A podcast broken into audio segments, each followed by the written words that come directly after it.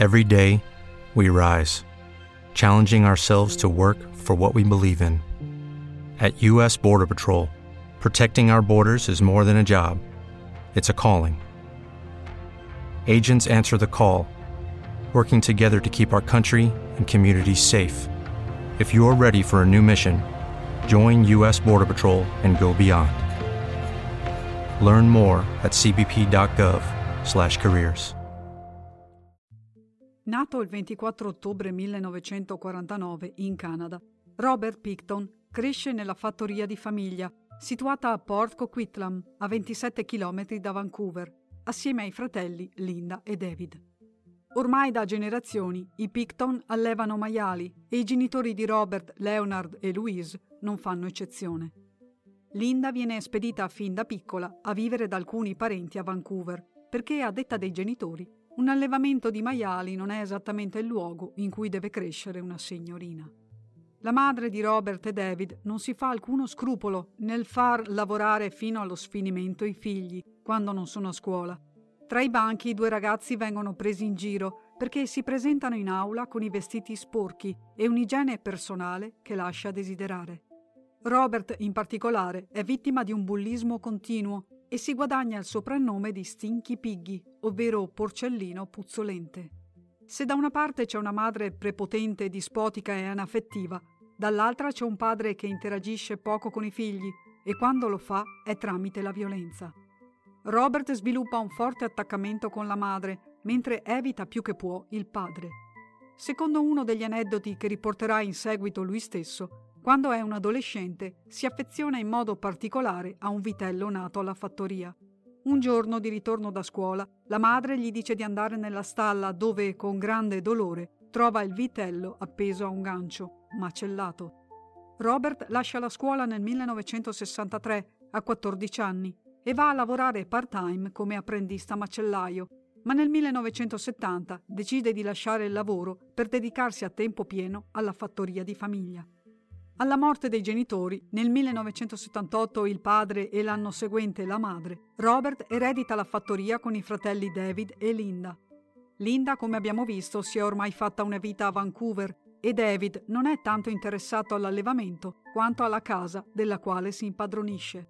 Robert continua a occuparsi dei maiali e va a vivere in una casa mobile e fatiscente posizionata in una zona isolata della proprietà.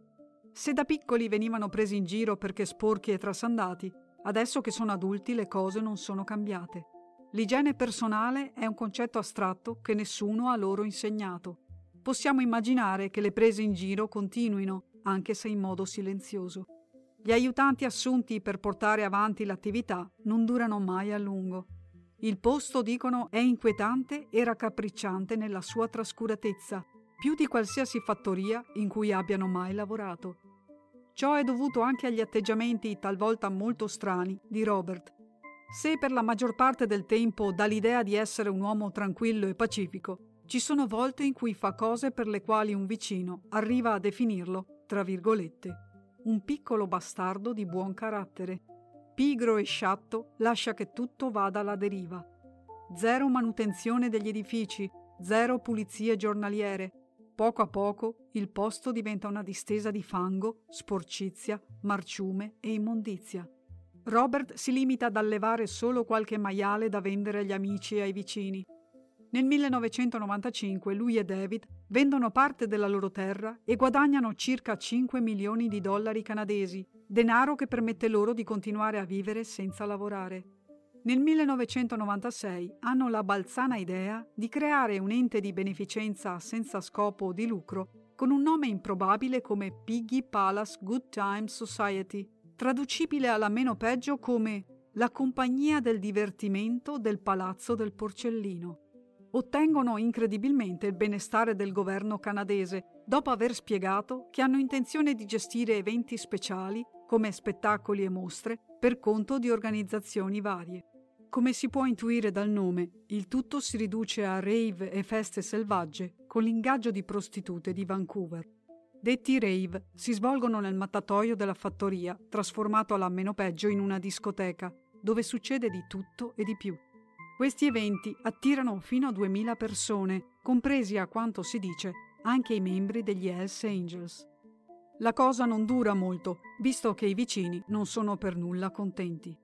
Nel 2000 riescono a far chiudere tutto, denunciando il fatto che vengano venduti alcolici in una struttura non autorizzata, per non parlare del fatto che la struttura stessa, il mattatoio, non è mai stata legalmente registrata come locale pubblico. A parte queste violazioni della legge, nessuno immagina che durante gli anni in cui quel luogo ha attirato migliaia di persone sono successe cose ben più gravi. Una delle prostitute che partecipa a un rave del 23 marzo 1997, Wendy Eistetter, attirata nella roulotte di Robert, si mette a litigare con lui che tenta di ucciderla pugnalandola più volte. La donna riesce a disarmarlo, ricambiandolo con la stessa moneta, ed entrambi finiscono all'ospedale.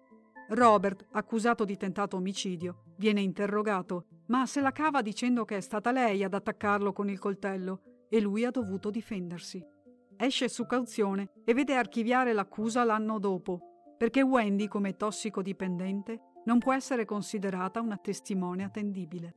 Quando il tra virgolette ente di beneficenza viene chiuso dal governo, la polizia comincia a indagare su alcune sparizioni di prostitute, verificatesi durante le feste che sono state tenute nella proprietà.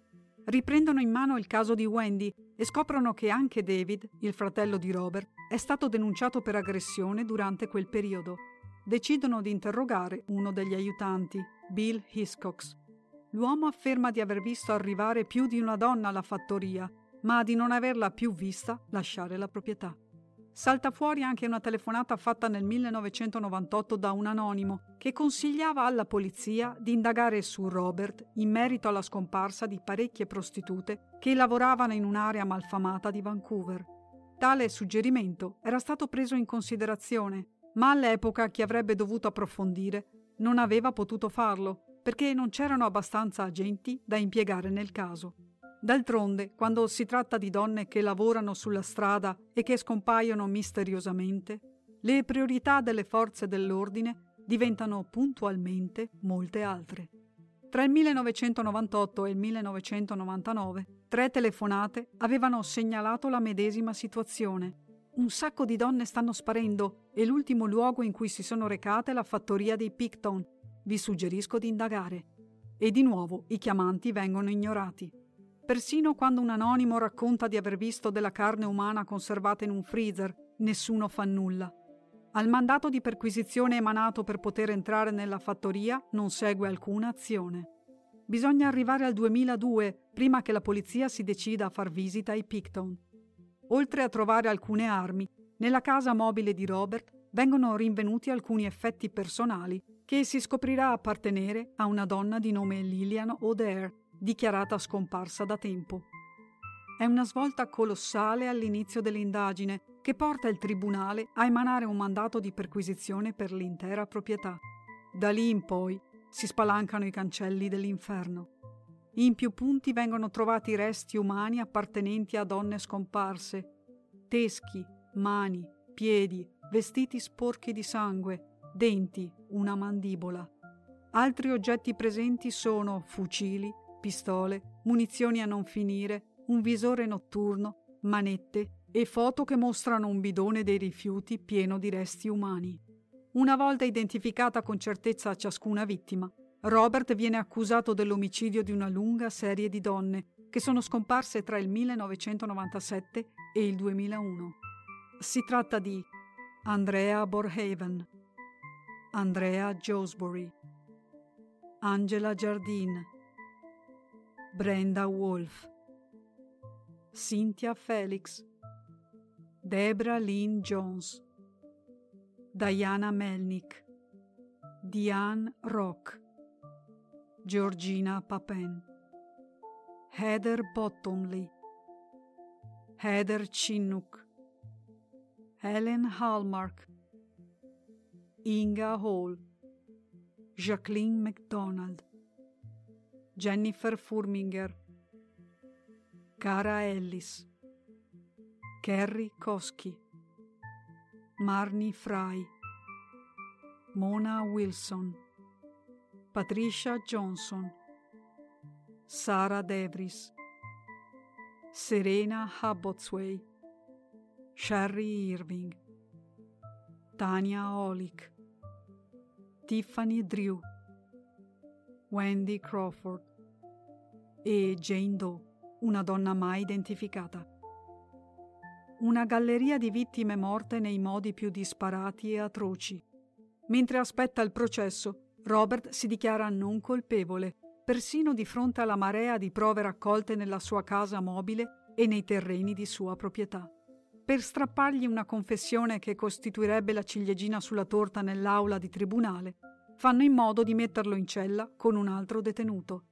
Questo detenuto è un poliziotto sotto copertura che molto abilmente lo porta a parlare del caso. Per tentare di capire cosa ne abbia fatto di altre vittime che sicuramente ha sulla coscienza, il poliziotto comincia a parlare di metodi per disfarsi di un corpo.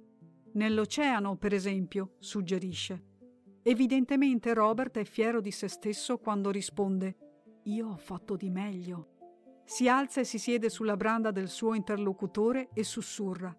Impianto di rendering. Gli impianti di rendering sono macchine e attrezzature che permettono la trasformazione in farine animali di tutti i sottoprodotti della macellazione.